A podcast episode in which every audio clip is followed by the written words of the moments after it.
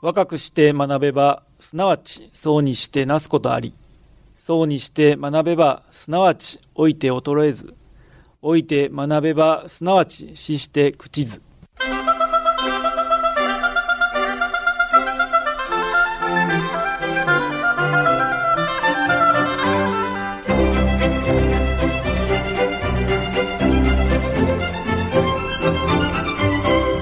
兵庫ラジオカレッジ今朝の俳句。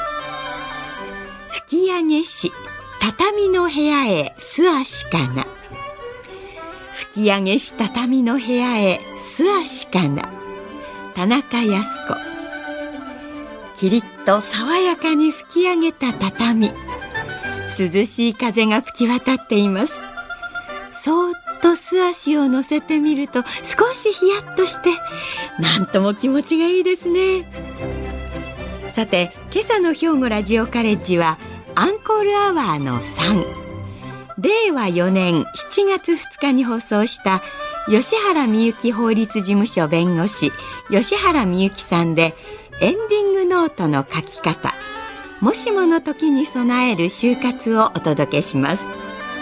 今朝の講座は障害聴講生対象の課題番組です。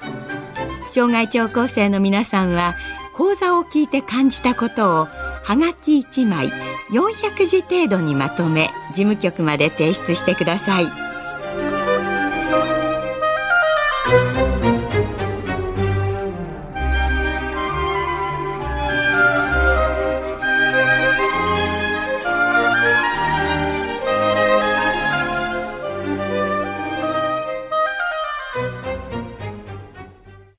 皆様おはようございます。弁護士の吉原美幸です。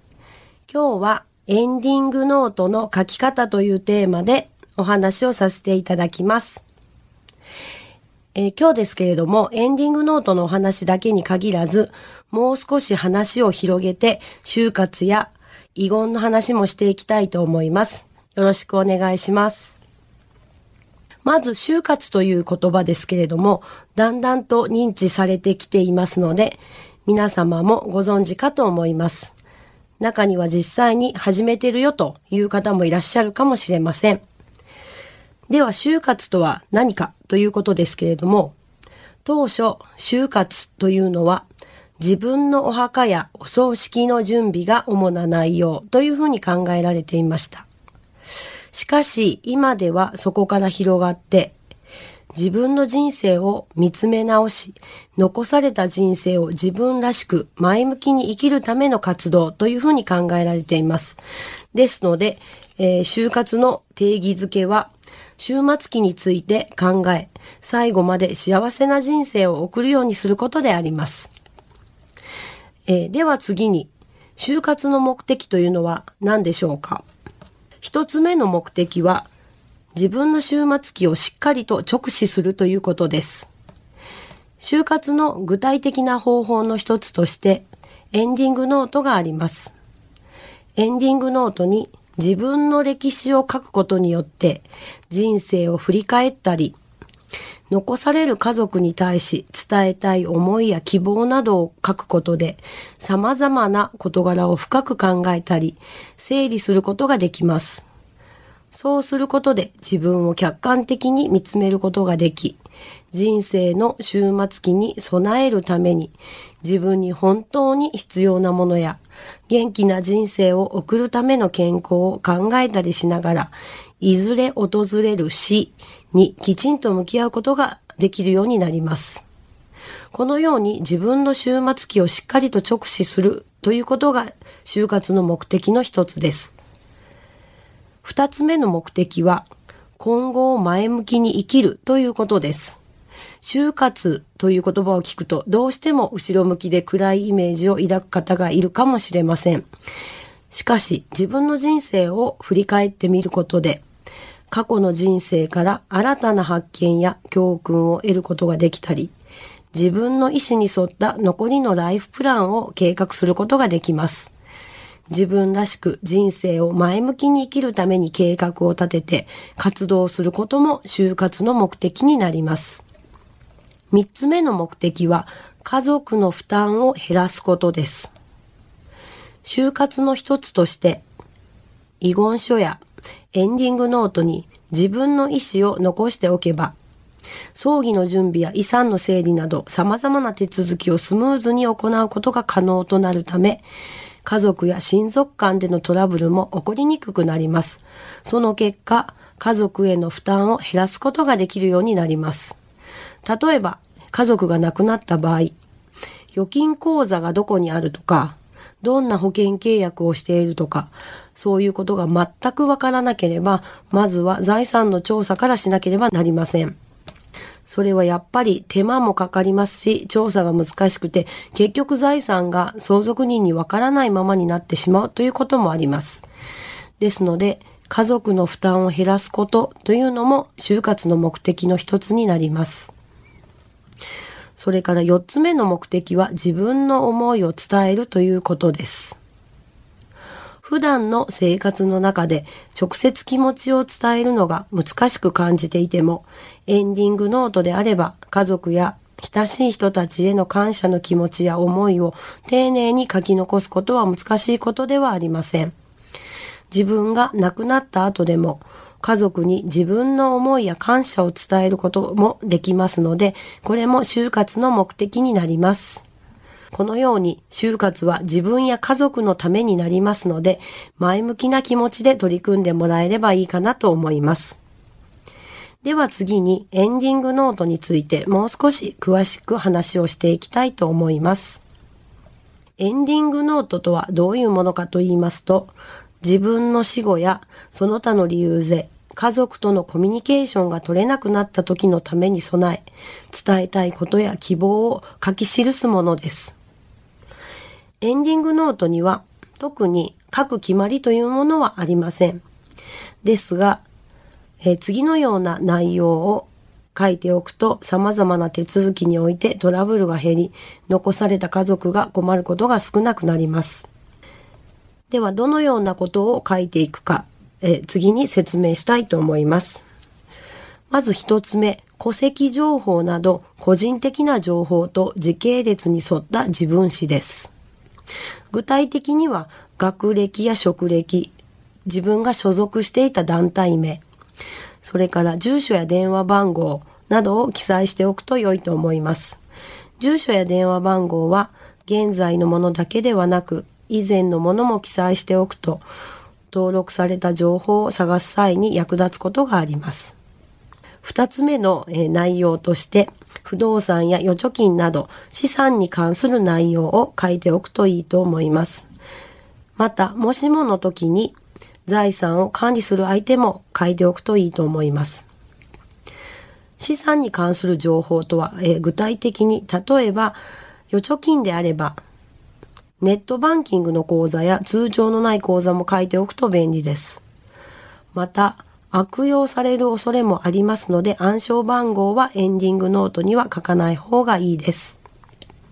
通帳や印鑑の保管場所はエンディングノートには記載せず、家族や信頼のおける人に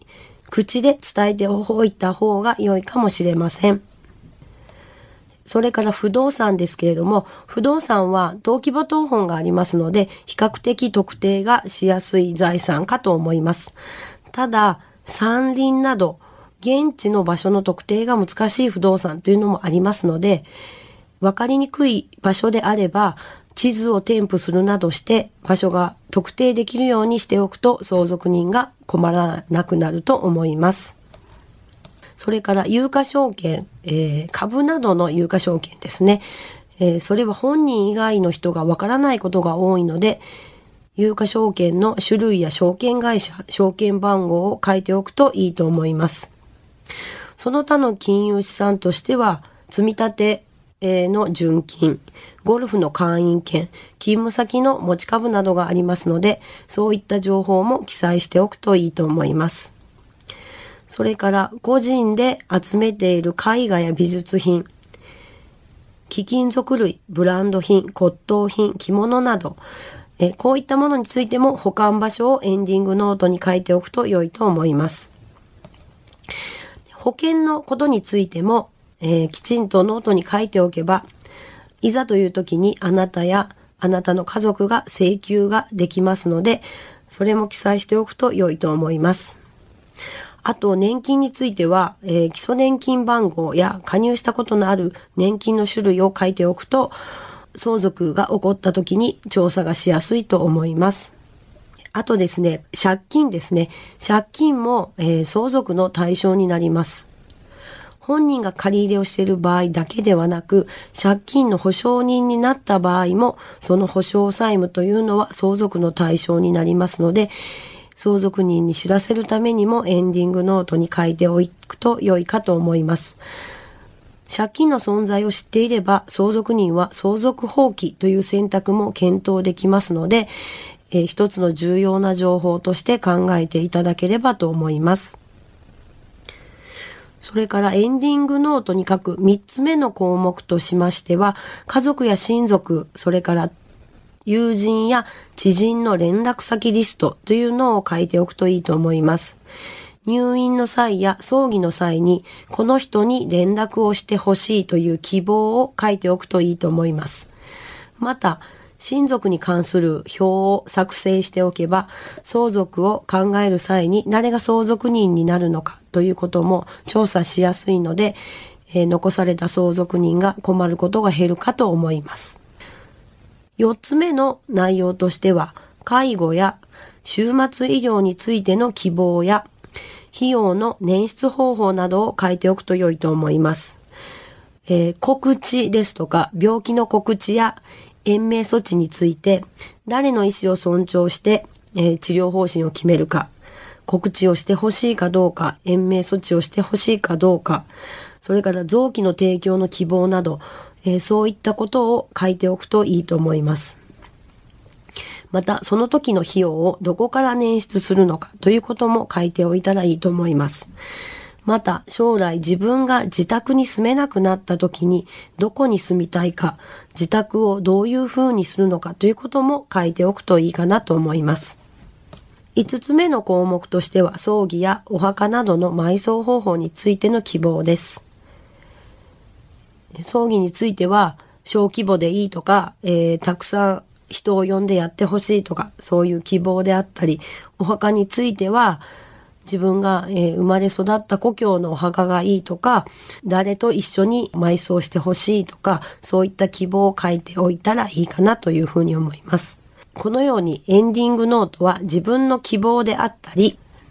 残された家族に対する、えーと、情報を知らせるという意味で、いろいろ活用できますので、えー、ぜひ、できるところから始めていただけたらというふうに思います。で、次にですね、自分の希望を書き残すものとしては、エンディングノートの他に遺言という方法がありますので、遺言について説明していきたいと思います。遺言とは何かと言いますと、死後の法律関係を定めるための最終意思の表示ということになります。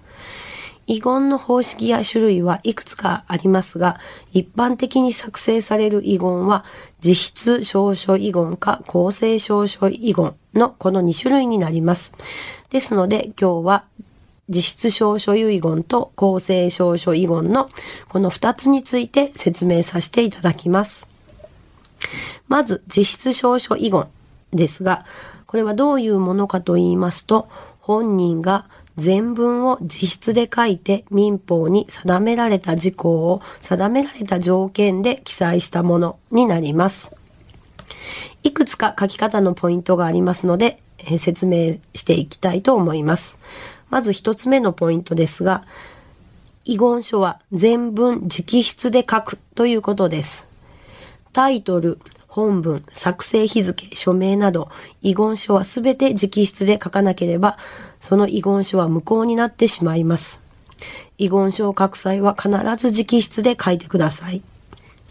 全文直筆を求める理由というのは、筆跡によって本人が書いたものであることを判定でき、それ自体によって遺言が遺言者の真意に出たものであることを保証することができるからとされています。この全文直筆という点ですけれども、民法の改正があり、実質証書遺言に財産目録を添付する場合は、財産目録の部分については、直筆によって作成する必要はなくなりました。財産目録の部分については、パソコンであったり、通帳の写しであったり、登記簿謄本の添付などで足りることになりました。この場合、遺言者は、目録のそれぞれに署名と押印をしなければなりませんので、それは忘れないようにしていただきたいと思います。二つ目の書き方のポイントですけれども、遺言書の末尾に作成年月日を書いて署名押印をします。三つ目のポイントですけれども、ボールペンなど消しゴムなどで消せないものを使用するということです。鉛筆やシャープペンシルなどの消しやすいもので書くと、遺言書が改ざんされる恐れがありますので、ボールペン、万年筆、サインペンなどで書くのがいいと思います。四つ目のポイントです。遺言書を封筒に入れて印鑑を押してください。遺言書は改ざんを防ぐ意味でも封筒に入れて封印するのがいいと思います。ここで押す印鑑というのは遺言書に押した印鑑と同じものを使う方がいいと思います。えそれからですね、遺言を作成する際に遺言執行者というものを、えー、指定しておくと良いかと思います。遺言執行者というのは、えー、どういうものかというと、遺産の管理や処分を行う権利を持って遺言書の内容を執行する人のことを言います。遺言執行者を指定することで相続開始時に手続きなどがスムーズに進むことができます。この遺言執行者というのは遺言書でしか指定することができませんので、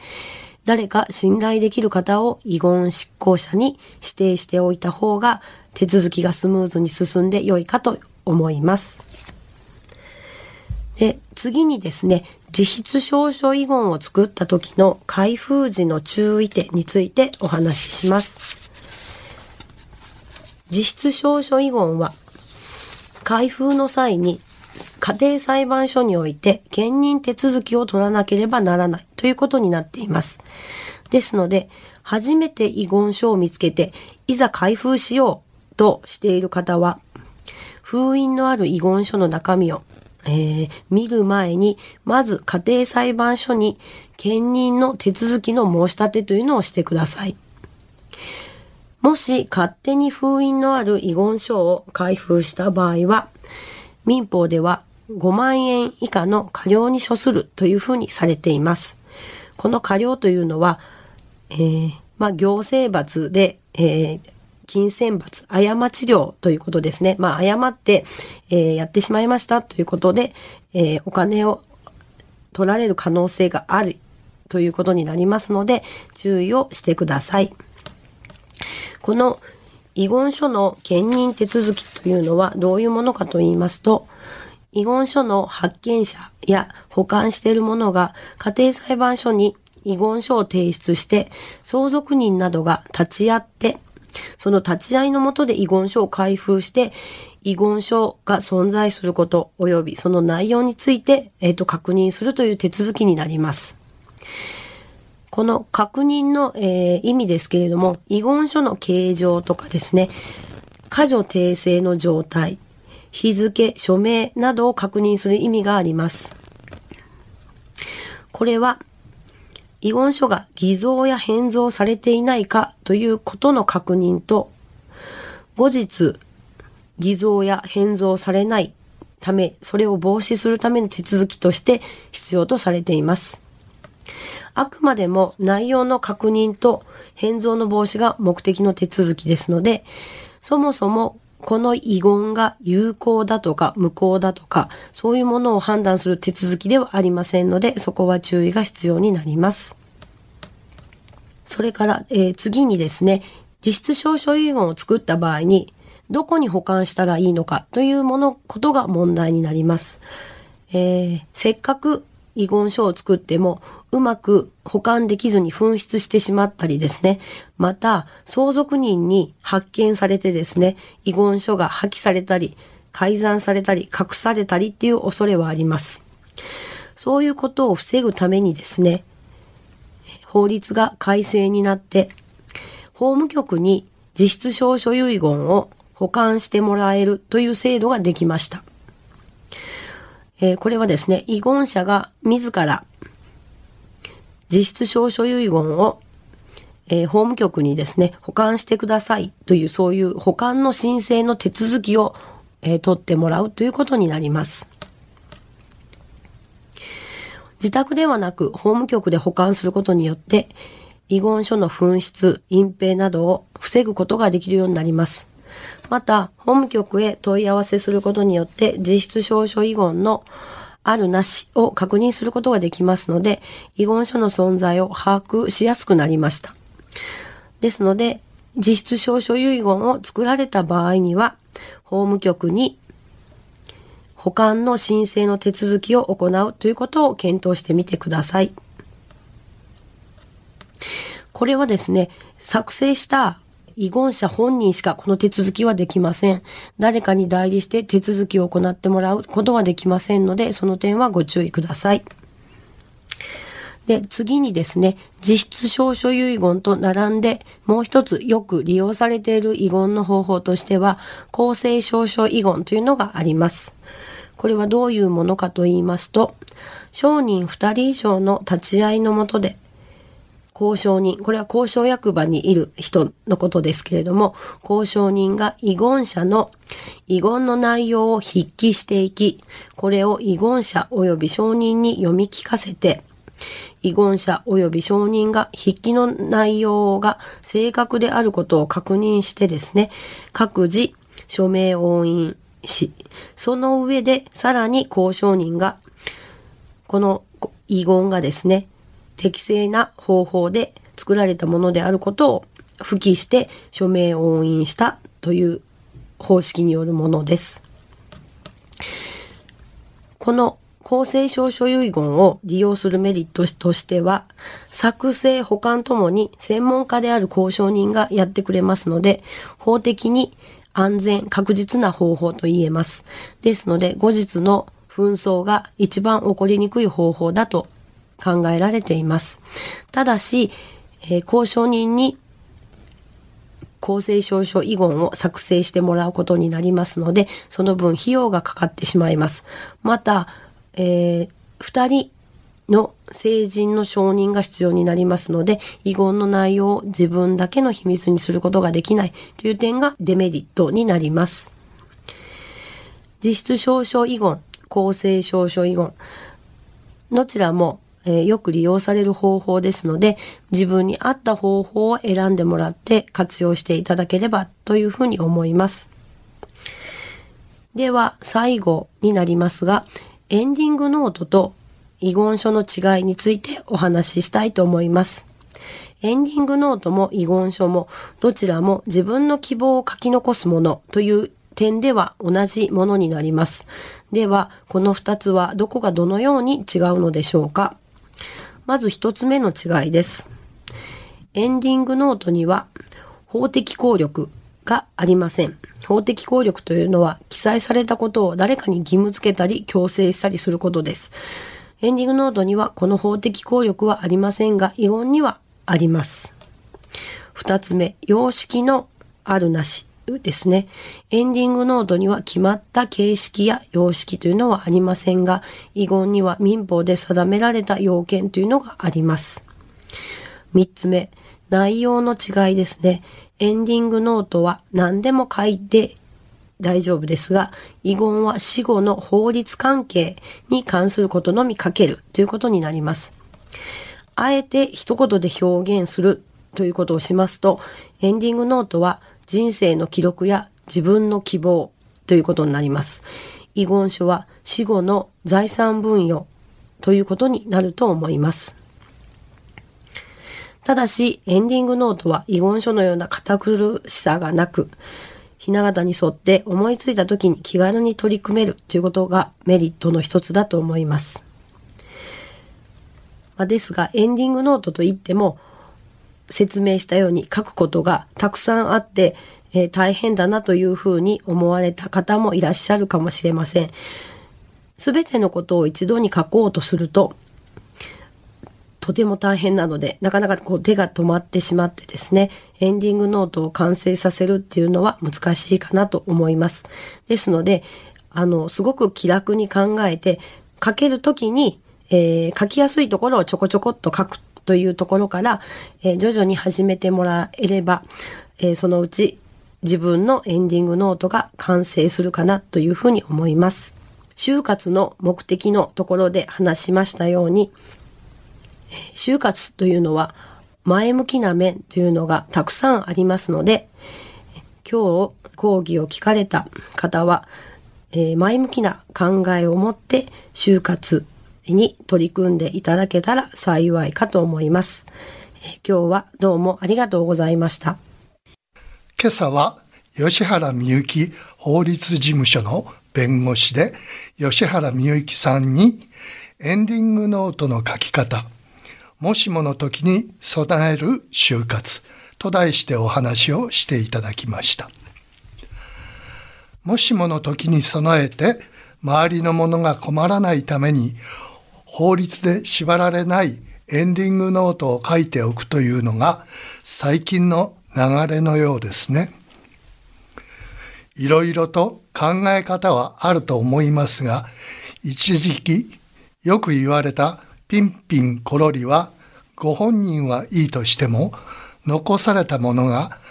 何がどこにあるのかわからないといった不便さがあるようですね。健康寿命を伸ばしてピンピンと生きるのはいいとしても最低限のことは家族に伝えておきたいものですね。それにはざっくばらんに残されたものに伝えることができるエンディングノートはいいのかもしれませんね。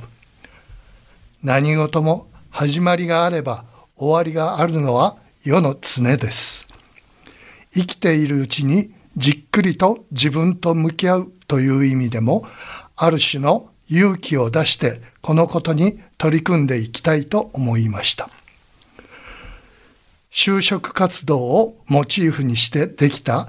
終わりへの活動、就活もこのところすっかりと市民権を得たようです。それでは今朝はこれで失礼します。